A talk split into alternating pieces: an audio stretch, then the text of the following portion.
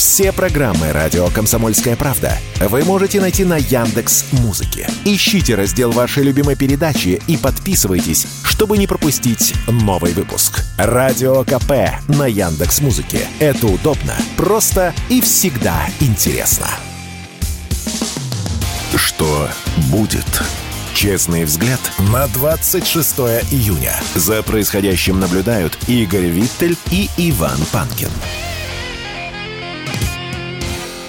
Иван Панкин и Игорь Виттель, мы продолжаем наш эфир. Друзья, прямая трансляция идет на нашем канале в YouTube, который называется «Что будет?». Подпишитесь на канал, поставьте лайк, нажмите на колокольчик. В чате пишите. В середине этого часа будем отвечать на ваши вопросы в разделе комментариев, жалобы, предложения, темы и гостей для эфиров. Есть также подкаст-платформы, это подкаст.ру, Яндекс Музыка, многие другие. Найдите удобную для себя платформу и, пожалуйста, слушайте э, подкасты там. Ну и Рутюб, конечно же, ВКонтакте. Не забывайте, вступайте, подписывайтесь, смотрите нас там. К нам присоединяется Андрей Школьников, политолог. Вы можете найти и подписаться на его телеграм-канал «Геостратег». Андрей Юрьевич, приветствуем вас. Утро доброе. Здравствуйте, Андрей У Юрьевич. нас есть для вас вопрос. давайте доброе. начнем а, с а, да, по философствуем. Вот Александр Дугин пишет. Оказывается, что подставить президента и народ, действуя в тени якобы от его имени, могут многие. А вот спасать Отечество в критической ситуации – это не по их части. Лучше купить дорогие билеты. Вчерашнее дезертирство элит подлее, чем Верхний Ларс. Тут только одно системное решение – незамедлительное и настоящая патриотическая идеологизация правящего класса и ротация элит. Только от идеологизированной элиты можно требовать героизма и адекватного поведения в чрезвычайной ситуации – от такой, как сейчас, это бесполезно. Нам нужна суверенная элита, иначе все повторится. Слабые стороны нашей системы накануне предстали во всей красе. Но вы согласны с Дугином или нет? Есть то, что можно согласиться, есть то, что согласиться не стоит. Ну давайте по с порядку. Чем можно? Да, с чем можно согласиться, это понятное дело, что наши элиты не то что не прошли очищение, процесс только начинается. Ментальные очистки это лет 7. Причем это в самом таком хорошем случае, когда есть внешний повод. Без этого это как бы разговор идет о поколении. Поэтому то, что вопросов много, то, что при любой встряске количество людей, которые начинают куда-нибудь бежать, паниковать, дергаться, большое обязательно. То есть тут причем есть и предатели, есть и просто паникеры, и нужно сейчас будет в течение последних там ближайших недель, месяцев брать и смотреть, что каждая государственная служба делала, почему она делала, кто не делал, кто остановился, кто испугался, кто, соответственно, останавливал других и мешал им это сделать. Причем не только за последние, вот за сутки эти, но и за предыдущие несколько месяцев. Поскольку, ну, такие вещи не появляются из ниоткуда, соответственно, сигналы должны были быть, причем это по всем службам. Почему не предусмотрели, тоже вопрос. По поводу лично бежавших вопросов нету. Но вопрос, давайте понимать, что все-таки человек слаб, есть люди, которые дернулись на уровне психов. Есть люди, которые предатели, это отдельный вариант. На каждого есть папочка у контрразведки, поэтому тут нужно тоже собирать это все в кучу. Поэтому, ну, то, что чистка нужна, да. То, что смотреть, да. То, что все, кто начал паниковать, являются по умолчанию предателями, не уверен, мягко скажем так. Кто-то из них является просто трусом. Вы знаете, Андрей Юрьевич, э, Александр Гелевич у нас в эфире говорил, что главное для России избавиться от либералов. А как он собирается избавляться, ну, Александр Гелевич и те, кто думает так, как он, от э, некоторых э, людей, скажем так, с либеральным мышлением в руководстве нашей власти, которые при этом на своих местах технически работу выполняют безукоризненно. А, все как бы технари примерно, э, и в том числе и руководство Центробанка, при том, что я их как бы не люблю, но тем не менее понимаю, что в данном случае вот с рублем они молодцы. А он и их собирается убрать. И как мы тогда будем вот по идеологическую чистку, у нас попадут, возможно, э, руководители самого высокого ранга. Но вот здесь мы с ним расходимся во взглядах, поскольку он в первую очередь человек идеологии, идеолог, э, концептуалист, который пытается построить красивые фразы, а я прошел через э, корпоративный сектор, через реальное управление и исхожу из того, что человек слаб. 10% там никогда не возьмут взятки, 10% всегда будут искать, 90-80% будут э, в, в зависимости от общего состояния общества. Вот так и здесь. Мы можем, конечно, искать только героев, которые не либеральные, которые э, будут э, с чистым сердцем, с чистыми руками, горячим сердцем и холодной головой, но и нулевым профессионализмом. Мало. Ну, по-разному. Бывает, есть люди, которые с нулевым профессионализмом, но в такой системе было тяжело выжить. Поэтому, друзья, шаг за шагом. Сначала убираем, правила игры поменялись, смотрим, кто может перестроиться. Честь и хвала. Смотрим за текущее. Плюс нужно смотреть предыдущую историю. Есть люди, которые пакостили откровенно, исходя из э, вредительских, а есть те, которые просто плыли по течению пытались что-то поменять. С многими просто людьми серьезными, большими общался, и я ни одного не сталкивался, кто бы не рассказывал, как он в свое время пытался что-то поменять. И потом оказывалось, что он оказывается на лужайке, которую он может максимум что пастись на ней, и не более. Вот такие вот вещи тоже нужно учитывать. Все-таки, ну, не надо подходить э, с революционным размахом там, где можно сделать эволюционно. А вы можете Мы привести вошли... такой пример из истории нашей страны, когда у нас получилось, получилось сделать эволюционно и удачно? Да, у нас все как-то революционно в основном. Начиная с 98 -го года, собственно говоря, когда группы петербуржцев-силовиков были приведены, приведены во власть, у нас от абсолютно ультралиберального курса мы плавно начали смещаться в другую сторону. Это был не быстрый процесс. Мы можем вспомнить, что по многим вопросам ощущение, ну если вспоминать конец 90-х, это вот ощущение безысходности и, уни- и уничтожения страны с каждым годом, и оно через какое-то время ушло. Это безусловно это так. История. Но э, как э, остались кто у власти, а кто и рядом? Те самые, в том числе и петербургские люди, которые не имели отношения к силовикам, но у которых хорошие дружеские отношения с президентом, например. И они до сих пор а, продолжают влиять э, на курс страны, в том числе абсолютно либерально. Посмотрите на руководство экономического блока Центробанка. Ну, тогда они, эти люди, были абсолютно актуальны происходящему. Неактуальных людей мы все помним. Березовский, Гусинский и далее по списку. Вот это Ходорковский, вот та небольшая группа, которая не смогла прийти к новым правилам игры. Сейчас таких будет больше, и фильтры будут идти постоянно. Плюс фильтр, вот то, что плохо у Александра Дугина, он смотрит на это с точки зрения личных все-таки взглядов, ему не очень не нравятся либералы. Они мне тоже дико не нравятся, но помимо этого, я прекрасно понимаю, что есть и другие полюсы силы, которые могут начать раскачивать. Что ультра во всех вариантах нужно смотреть очень аккуратно. Условно ультрапатриотизм – когда предлагается, например, всю страну пустить через мобилизацию, а мобилизация полная – это, по сути, шоковая терапия, аналог 90-х годов, когда десятки процентов людей по итогу останутся вне системы с раз... сломанными судьбами, с потерянными смыслами жизни, с разрушенной вообще судьбой, не встроившись в новые обстоятельства. Десятки процентов, то есть десятки миллионов. Как это было в начале 90-х. Вот я бы очень хотел такого избежать. Если есть возможность делать события не резко, не за полгода, например, а растянуть это лет на 5, на 7, 7, было бы лучше. Понятное дело, если мы входим в ситуацию или-или, когда или гибель, или мобилизация, конечно, через нее. Если есть возможность общества именно реформировать, надо. И не только либералы. Давайте не зацикливаться. Я прекрасно понимаю, вот что Вот я хотел вот многих... спросить. Вчера же ведь не либералы мятеж устроили. Абсолютно. Ну, давайте Позавчера, так, там, да. Там устроили люди, которые очень много с либеральными взглядами, Именно вот, вот именно даже давайте не, не кто устроил, а кто, собственно говоря, вот поддерживал. Много людей с либеральными взглядами, но которые как бы государственники, то есть такие либералы-государственники. И эти тоже были которые недовольны, которые по любому поводу ищут, кто виноват. Причем, как правило, у людей много времени, поскольку когда ты занят, когда ты чем-то тв... занят серьезным, ты творишь, у тебя нет времени на то, чтобы заниматься вот такими вот баталиями словесными. Если ты, конечно, не профессионально в этом устроен и не ходишь на национальные телеканалы. Но Остальным должно быть до этого дела.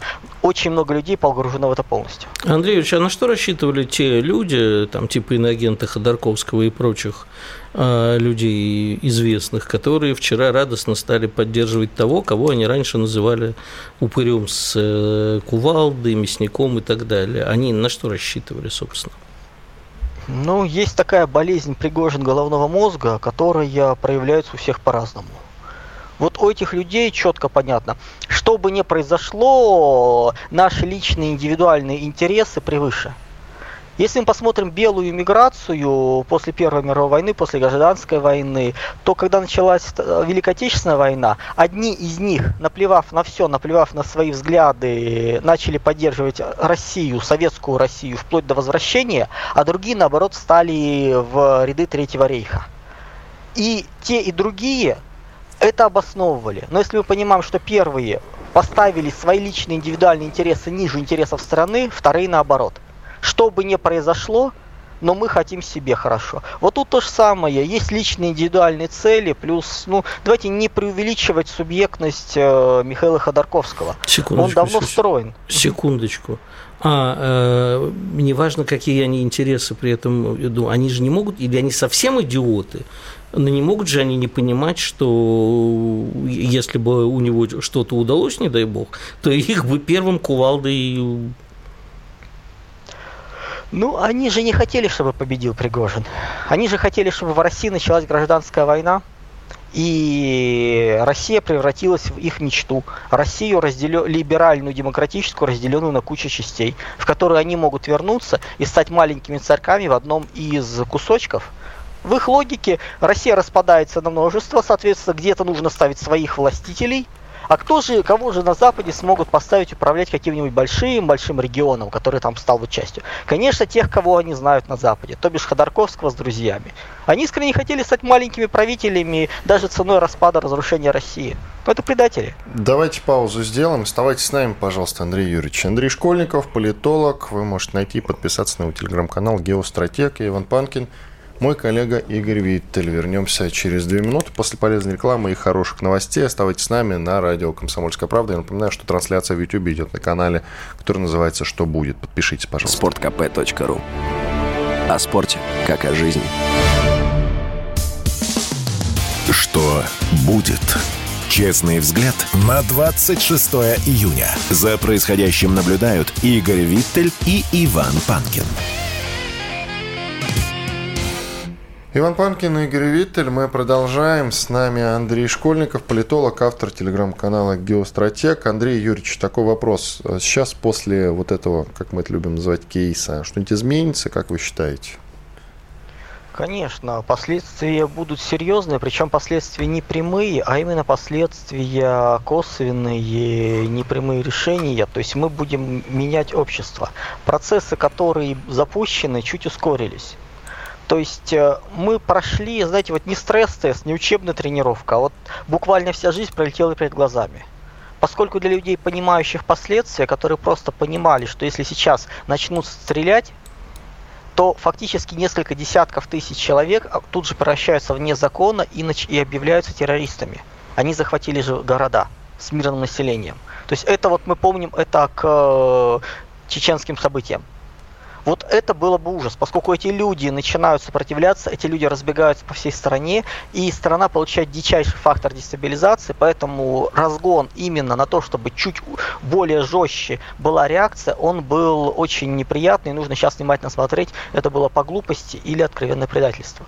То есть вот, ну, просто все момент, представьте вот, вот такое, и что это будет. По всей стране начинают люди прятаться. Некоторые всплывают с той стороны фронта, то есть тут ужас был бы полный, конечно. И эти вот события, они для понимающих людей много сказали. Плюс произошло на самом деле некое очищение. То есть иллюзия стала спадать. У нас же очень любят э, очаровываться, создавать себе кумиров. Когда начинает выясняться, что ситуация не такая, что нету рыцарства, мечтаний о том, что появятся ордена, за которыми вот пойдут э, какие классические опричнина, когда люди оказываются другими, это очень болезненно сказывается. Плюс пришло некое понимание, то есть общество становится более сплоченным. По каким-то вопросам появляется консенсус. Поэтому изменения будут серьезные, общество будет серьезно, конечно, меняться. Плюс, если бы такое произошло ужесточение в среднесрочной программе, у нас закрылся бы очень важный, э, оп, ну, важная опция на десятки лет, это как э, работа с Африкой. Плюс еще ряд таких моментов, которые мы бы просто решили с инструмента. Поэтому то, что мягко завершили, это по сути очень редкий, уникальный и сверхценный шанс для России стать сильнее, заплатив за это, ну, несколько, не то что в разы, на несколько порядков дешевле, чем обычно за такое платят. То есть нужно просто поднимать и пересматривать, кто что делал, делать выводы и эту ситуацию обкатывать. Будем надеяться, что завершили. У меня такой вопрос, Андрей. А, вот сейчас один из наших гостей, который был перед вами, он э, жестко сказал, что все заявления о том, что НАТО, ЦРУ, главы государств и прочие э, имели неформальные контакты с Кремлем все это время, очень обеспокоенной ситуацией оно как-то не очень бьется с поддержкой достаточно ну, очевидной, поддержкой Западом э, вот этого демарша. Что было на самом деле? Вот гость перед вами сказал, что вообще никаких контактов не было, это все вброс. Ну, в любом случае остаются контакты и по линии дипломатии, и по линии разведки для неких координаций, для того, чтобы не допустить э, ударов, для того, чтобы не раскачать ситуацию. То есть экстренные каналы связи, которые нужны, не в том смысле, что по ним ведут переговоры, а в том смысле, что если что-то происходит, просто удос... позвонить и сказать, э, мы этого не хотели, это не планировалось, это не начало более жестких действий. То есть вот какую-то вот возьмите паузу, чуть-чуть подумайте, и вы это поймете сами. Вот такие вещи должны быть.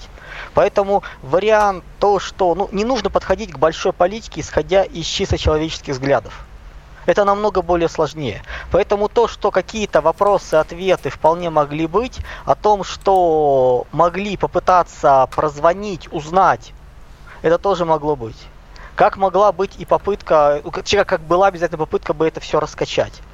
Очень мало времени прошло. Прошли сутки, по сути, за которые взлетела тема, и дальше ее пригасили не успели раскрутить. Если бы это было чуть больше, конечно, пошли бы действия. Сейчас это была рефлексия, не понимая, что это, пытаясь разобраться в ситуации. То есть мы можем смотреть, что на Западе просто были банально не готовы реагировать на такую ситуацию. Когда они готовы, они делают тут же. Ну, любой человек, когда у него есть план, он начинает по нему действовать. Когда нет плана, все сходят в ступор и начинают совещаться. Вот на Западе был ступор, вполне могли они пытаться прозвонить, понять, э, является ли это ужасом или нет. Ну, не для того, чтобы, скажем так, пообщаться с нами до каких-то достигнуть переговоров, нет. Просто вот на уровне контактов. Поэтому физически такое возможно, но как люди вкладывают смысл, что за возможно за этим были договоренности, такого, конечно, нет. То есть тут технику надо и содержание отлич- различать. Что касается ОДКБ, тут появился в чате вопрос, стоило ли подключить ОДКБ, и как вы считаете, были ли, что называется, попытки? Не думаю, вне зависимости от того, как бы разводил, расходилась ситуация, реально помочь УДКБ не мог, и только бы время и силы потратили на координацию этих действий. То есть много проще соответствующие силы привести откуда-нибудь из Сибири, чем договариваться на международном уровне, поднимать все эти протоколы, обсуждать какие-то детали. Это настолько муторно и не до этого, что если бы было необходимо именно усиление военное, ну, это бы решили много проще, чем без УТКБ. Плюс Россия страна не того уровня, как бы не того уровня, чтобы ради таких вещей начинать призывать мелких союзников. Ну да, в общем ну, такие вопросы надо решать самим, конечно. Это, конечно, был бы удар по репутации. Это было означало, что мы не справились сами. В общем, Абсолютно, то есть, да, да, да. да. А Китай-то, кстати, контактировал как-то? Китай, Индия, я вот не заметил, поскольку мы тут все время проводили в эфире. Э, была ли какая-то обеспокоенность, поддержка со стороны наших, ну, условных союзников, назовем их так? Честно скажу, я не являюсь, я, не, я всем политолог, я геостратег, именно человек, который о стратегиях, вариантах будущего смотрит, а не текущие события, поэтому uh-huh. я так внимательно тоже не отслеживал, как кто что говорил, кто что делал, но понятное дело, что по дип-каналам то еще такая же поддержка должна была звучать как когда начались февральские, ну, в феврале 22 года события, вся эта информация там в течение нескольких дней, она проскочила, все все сказали, кто-то даже прилетел, как премьер-министр Пакистана, то есть какие-то такие вот вещи происходили. И проблем-то особых, ну, собственно говоря, не было, то есть время просто слишком Но сжато случайно было. здесь, по-моему, да. оказался, он просто планировался визит, вот и прилетел. Ну, было бы желание, а не случайно можно этот, было пока видно, ковидом нав... заболеть в те времена, и все. Нафталиновый Беннет из Израиля, вот тот не случайно которому пообещали не убивать Зеленского. Андрей Юрьевич, а есть у вас мнение насчет участия и вклада Александра Григорьевича Лукашенко? Ну, давайте то, что было сделано, то, что ситуация была остановлена, еще раз говорю, просто у меня вот было два очень момента, которые меня напрягали. Это то, что сейчас вот эти вооруженные люди просто развернутся и будут прорываться сквозь линию фронта с последующими событиями, просто стреляя в спину, уходя со всей историей. И второй, то есть это страшно, жутко, непонятно, но с учетом того, что какие могли быть команды, то есть это разброд, шатания и провал просто по фронту был бы с соответствующими психологическими потерями. И второй вариант это то, что начинается стрельба, и эти люди становятся вне закона все. Вот то, что это остановлено, то, что к этому имел отношение Лукашенко, причем вот реально неважно, сколько раз он звонил, что объяснял, был он основным или присутств... и только присутствовал, это вот неважно здесь. Важно то, что результат достигнут. Э, есть консенсус на уровне того, что говорится, что это сделал Александр Григорьевич, честь ему и хвала. То есть тут абсолютно положительный момент. А я думаю, что это все-таки не его, но вопрос в том, э, это как-то играет теперь на его роль на международной арене? На международной нет, на внутриполитической, а я отношу все-таки элиты Белоруссии к нашим элитам, к, я не разделяю их. Ну давайте так, для меня элиты постсоветские, да, это осколок советского проекта, который остался в Беларуси, да, он эволюционировал, развивался, но он мне был, например, по, мне, по восприятию намного ближе, чем многие наши олигархи, которые, как казалось, потом удрали. Ну вот так вот чисто по восприятию. я никогда не воспринимал белорусскую элиту как что-то другое, как и белорусский народ. Для меня это наш общий народ, как бы, и он не делится.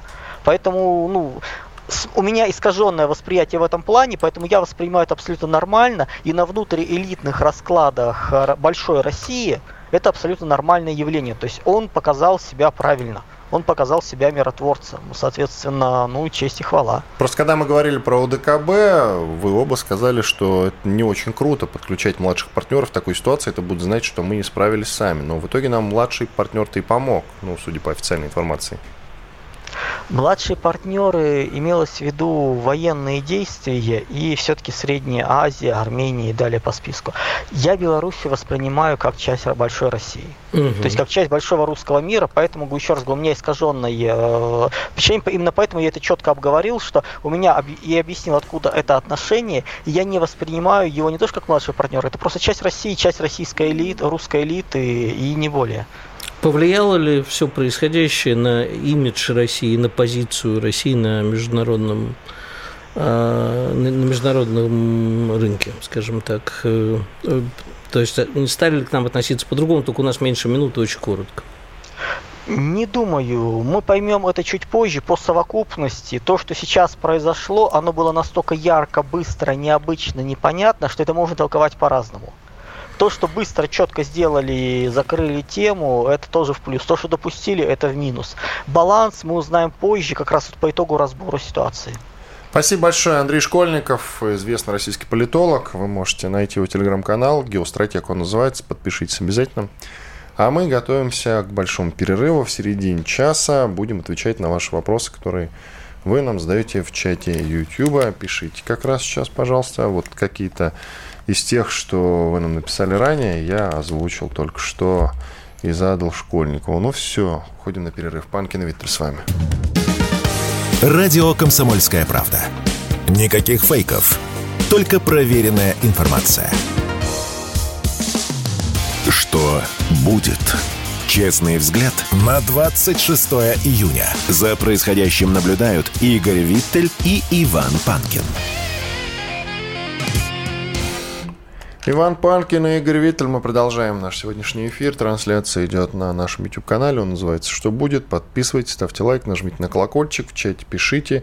Наши телеграм-каналы Панкин, это мой, и Виттель, реальность на который Игорь не хочет, чтобы никто подписывался. Нет, не хочу. Оставьте его одного. Оставьте меня, пожалуйста. Наедине с сайтом телеканала CNN, ну и медиахолдинга. Что там пишет Игорь? А, значит, CNN, э, ну, мы уже это частично сегодня обсуждали, но я считаю, что это заслуживает больше. Э, э, значит, наши коллеги с РБК пишут, что CNN узнал, что США опасались более кровавых результатов мятежа ЧВК. Они заранее, разведка США, заранее узнала о планах Пригожина и предполагала, что последствия будут трагичные. В Вашингтоне удивились стремительному заключению соглашения между сторонами.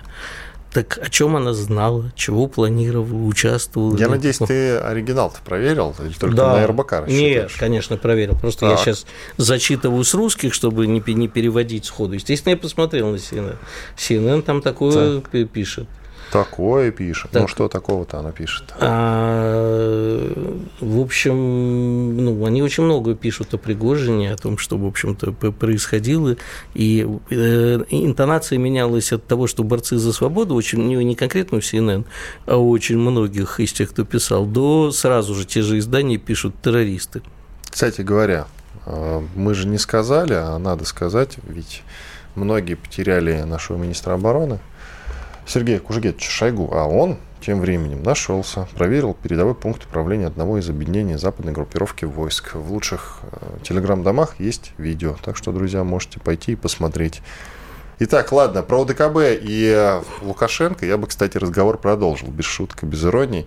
Ну, в принципе, э, в чем проблема ОДКБ? в данном случае, это очень медлительная структура. Вот один еще из пунктов ее ну, если не провальности и ненужности, ну вот э, та составляющая, за которую мы вечно ругаем. Пока то все, пока суд додела и да УДКБ нет, ну, двинется ну, с места. ДКБ Ты помнишь, как в события в Казахстане вот они начали развиваться?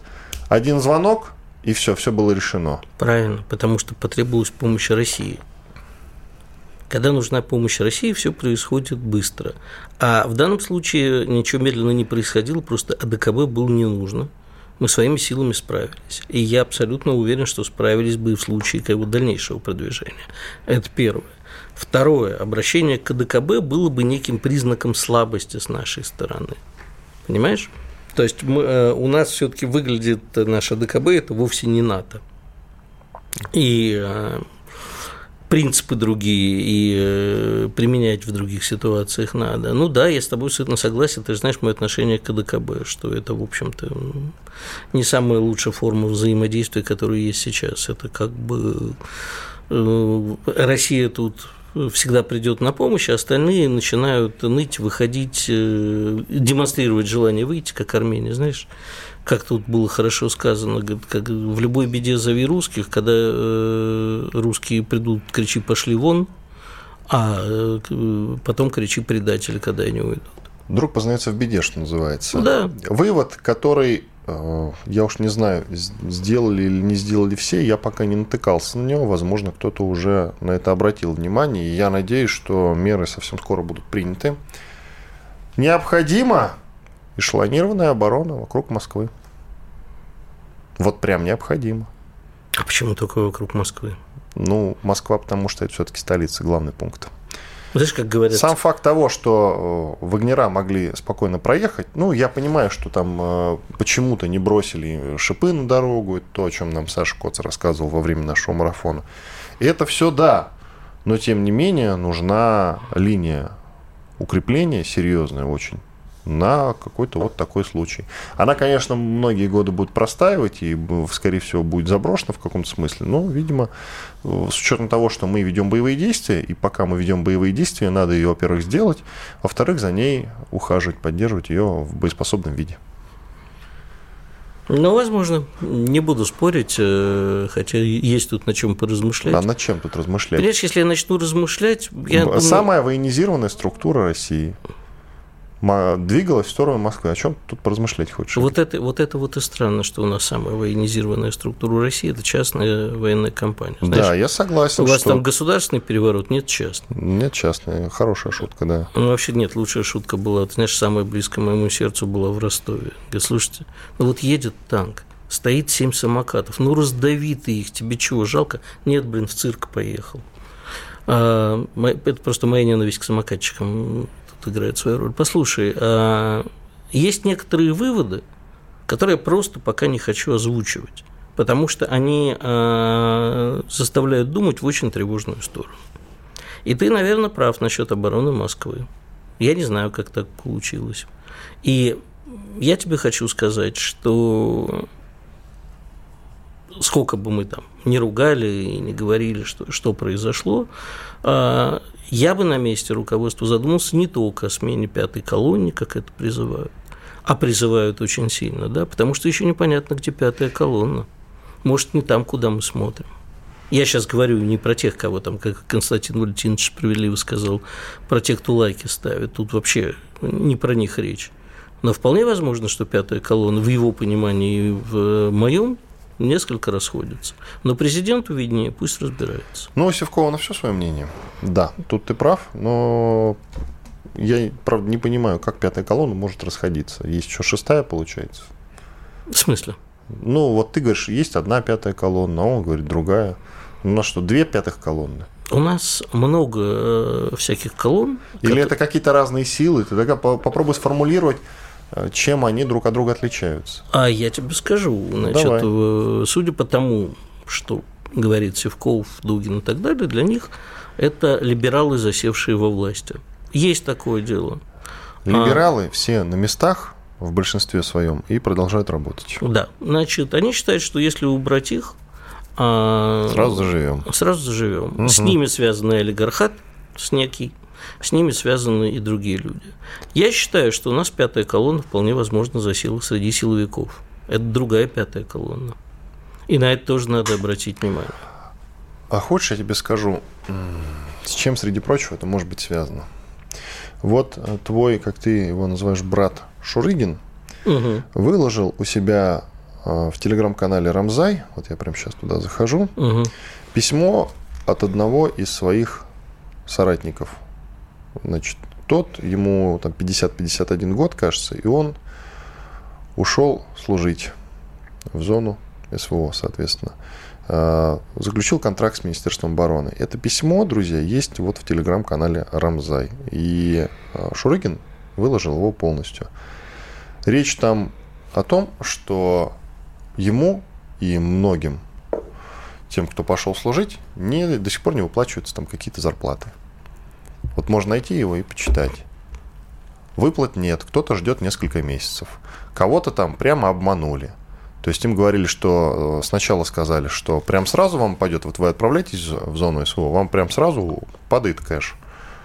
И вы можете его отдать семье, допустим. Ну или как с ним поступить. На а сами идете воевать. Вот. Ну или на карту перечисляют. Я уж не знаю, как там это все осуществляется. А в итоге выяснилось, что нет, там как-то все по-другому, но они уже узнали об этом поздно, когда отправлялись, что называется, на фронт. А им не сказали, Вопрос, почему же вы нам сразу не объяснили, что будет так и не иначе? Ну... Не объяснили, не смогли, не захотели. То есть он, этот человек прямо говорит, идет обман, нас на... Ну, дальше ты знаешь. Нас обманывают. Несколько человек, вот э, какое-то число терпит, а несколько человек послали всех и поехали домой. У нас нет выплат тем людям, которые защищают нашу родину. Я понимаю, что это не повсеместная история. А интересно, что теперь будет с обещанными выплатами э, Вагнерам? которые там должны были, у них же есть какие-то выплаты. Газель-то конфисковали вроде? Ну, в «Газели» были не все деньги, ну, я умоляю. Ты знаешь, достаточное количество, там была безумная какая-то сумма Слушай, денег. Давай э, не о «Вагнерах» сейчас думать. «Вагнерам» э, заплатят их деньги, да, хорошо, и, хорошо и своевременно платят. Я знаю, потому что один из моих знакомых погиб в составе «Вагнера», но не в зоне специальной военной операции, а задолго до этого в Сирии. И все им выплачивается. И по факту ранения, по факту гибели, и зарплаты им выплачиваются. Все там хорошо и стабильно. Давай думать о военнослужащих лучше. Других я имею в виду. Иван Панкин, Игорь Виттель, уходим на перерыв. Радио «Комсомольская правда». Срочно о важном. Что будет? Честный взгляд на 26 июня. За происходящим наблюдают Игорь Виттель и Иван Панкин. Иван Панкин, Игорь Виттель. Мы Продолжаем наш эфир, финальный выход на сегодня. Итак, в 45 год отправляемся на конференции в Сан-Франциско. Сан-Франциско. Представителями 50 государств подписан устав Организации Объединенных Наций. Ну, ООН. Дожили, во что превратился этот сам ООН. Всего за 50 лет деградировал полностью и стал абсолютно не нужен. Или нужен. Ну, не за 45, больше. Я сказал, 50 лет. Да, и не 50. А, а да. фу ты, сколько? Я что-то на ну, цифру. Не... 50 государств, 50 лет. Не в 45 году, да. Ну, мне кажется, что он Почти превратился в организацию, которая в нынешнем виде не решает ничего. да, потому что когда надо, ее обходят. А, что бомбежки, что Ирак, что, я не помню сейчас, Ирак тоже был, по-моему, в обход э, с решения Совета Безопасности ООН. Вот этого я не помню, а бомбежки Югославии точно. Э, Израиль... Но американская сторона, кто-то из них обзванивали действительно и лоббировали. Израиль, буквально. который э, постоянно кладет все, что может на резолюции Совета Безопасности ООН. Но, видимо, уже вот эта вот форма, точнее, он в том виде, в котором он есть, сейчас не нужен, скрипач не нужен. Что вместо него делать, я не знаю. Ну, должна быть какая-то международная серьезная организация в том виде, в котором есть, ну, мне кажется, она просто превратилась в политический инструмент, который ничего не решает. Ну, я бы вот на что сказал, обратил да. внимание, вот тему, которую мы вообще с тобой сегодня не затронули. Верховный суд США постановил, что запрет гомосексуальных отношений противоречит Конституции страны 2003 Нет, год. Нет, если, тему. если честно, я говорю, хотел про Госдуму поговорить. Да? Ну, а, давай, ладно. А это вот как раз я совсем не готов. Ну, можно еще, конечно, э, про импичмент Байдена поговорить, но пока говорить нечего. А вот в Госдуме назвали, кого коснется наказание по закону у русофобии. О, кого? Ну, вот э, говорят, что... Нас с тобой? Ну, начали они проработку правовых норм и правовых решений, сказала Ирина Яровая. И депутаты планируют, что защищать от русофобии будут не только граждан России, но и соотечественников, среди, понимают, среди прочего под этим термином, понимают лиц, которые были гражданами СССР. Я не очень понимаю, как они собираются защищать. А, то есть внутри страны это вообще превратится, я думаю, в очередную охоту на ведьм, а, хотя и справедливую, да, а, охота, охота на ведьм несправедливая, но вообще с э, русофобией надо бороться. А вот как они будут бороться в Латвии, например, да, вот сейчас там э, в очередной раз э, русские по национальности журналисты в очередной раз взывают, потому что их ни за что сажают в тюрьму и, видимо, надолго собираются посадить в тюрьму. Вот обратись они к России – что сделает Россия? Развожу руками. Вот. И я развожу руками, я не знаю. То есть, если мы а, закон понятно, хорошо, будем защищать, мы будем выражать недоумение и как ты еще ты сказал слово еще какое-то? Озабоченность, озабоченность, озадаченность, недоум... озабоченность, озадаченность, а, недоумение. выражает Песков. То есть я а, предлагаю а что заменить конкрет... на задачу. А что конкретно будет сделать? Вот, допустим, а, поехали там русские студенты учиться в Прагу, например. Мы можем бесконечно рассуждать, а нефиг ездить учиться куда-то, в России надо учиться и так далее. Ну вот люди в волю суде показались в Чехии, она очень любит демонстрировать такие кунштюки. И там вот э, запретили там, по-моему, в Чехии сейчас э, президент их говорил о том, что нужно вообще типа интерни... лагеря как для интернированных для русских. Нет, водить. он не так сказал. Ну, он имел в виду, напомню. что нужно внимательно наблюдать за россиянами. Хорошо, не упускать внимательно, их из виду. внимательнее наблюдать. И вот э, гражданские права... Конституционные лагеря.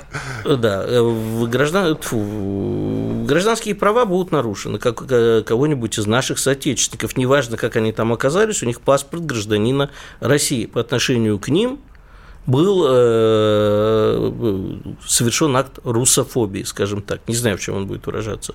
Окей, говорим мы, надо бы защитить соотечественника. Ноту протеста? Что? Как ты это себе представляешь? Я считаю, что есть единственный только способ. Какой? Ну как? Имени товарища Судоплатова. А, ну это понятно. Других не У тебя вижу. один ответ на все. Нет, вообще. два. Судлинч, Судлинч и Судоплатов. Это два моих ответа на все происходящее. Как мило, что они созвучны. Судлинч и Судоплатов. Угу, да. Так Верховный вот. суд США, ссылаясь на 14-ю поправку Конституции Соединенных Штатов, обязал все 50 штатов выдавать брачные свидетельства всем однополым парам. 2015 год. Тоже не готов комментировать. Да я просто не что тут комментировать. Не, ну, понимаешь, нельзя же говорить только о наших, о наших Но идиотских инициативах. Разрешил и разрешил. Они давно движутся вот в этом направлении. Додвигаются, понимаешь? В следующий раз, э, когда это дойдет уже до озверения общества, потому что люди просто не очень понимают, что такое Соединенные Штаты, если они там не бывали. Надо покататься по американской глубинке, особенно по ржавому поясу, и посмотреть в эти лица нравится. Знаешь, вот как Венечка и, Рафа, и Россия, я, фу, господи, извините меня, пожалуйста, я просто после этих выходных уже заикаться начинаю.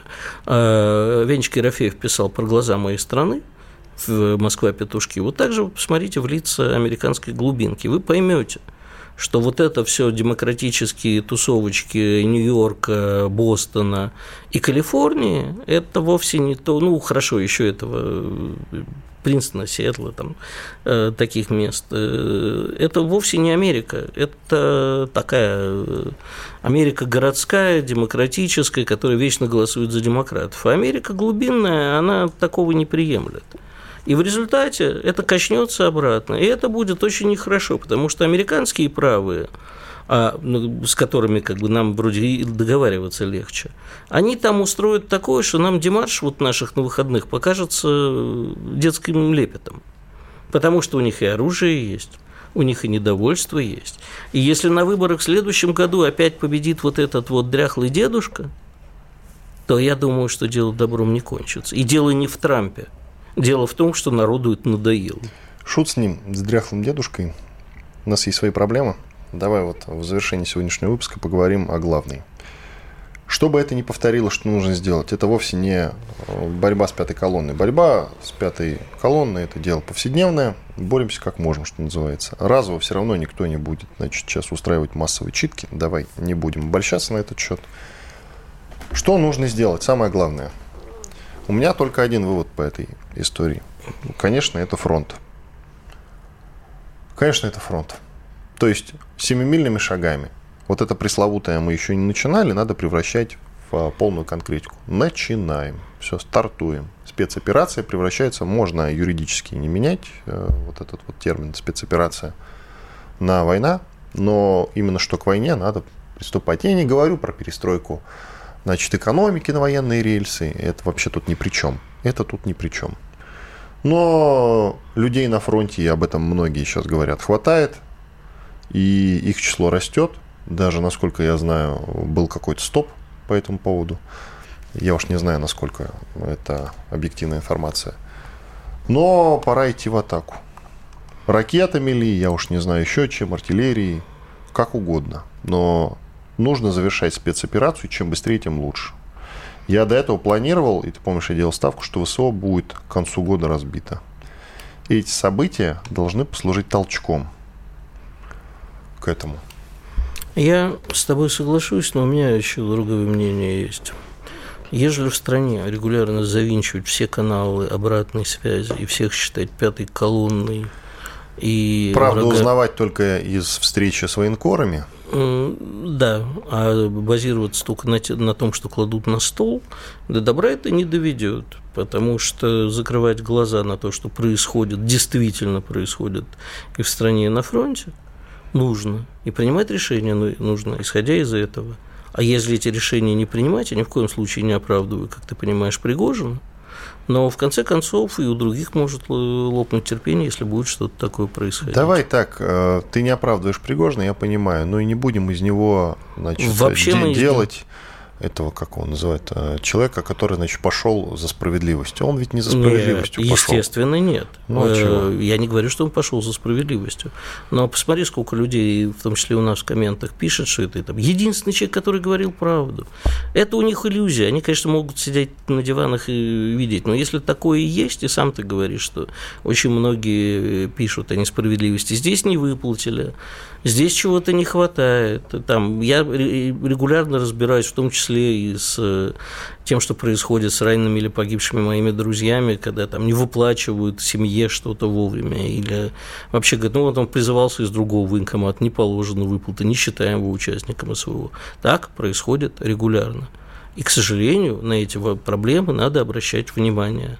На местах перегибы или не на местах, но если это не учитывать, то, извини, возмущенных будет больше. Да, перегибы и недогибы, и всегда недогибы найдется, тоже. Я и же сказал о недогибах как раз. Да, и всегда найдется популист, который поведет за собой, почувствует э, иллюзию какую-то, что якобы его поддерживают все, э, крикнет «Ура, да здравствует!» И народ наш любит популистов, пойдет э, за каким-нибудь очередным человеком, который поведет страну кровавой бойни, а нам этого не нужно. Но да. в любом случае, если на фронте все останется так, как есть, вот прямо сейчас. Ну, с одной стороны, там все стабильно, стабильность признак мастерства, как известно.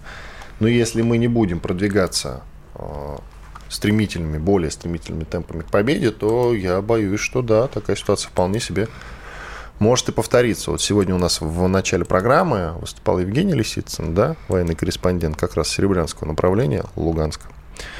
Он сказал, что там они на полтора километра продвинулись. Вот надо везде так продвигаться. Это очень тяжело, все заминировано, там есть другие сложности.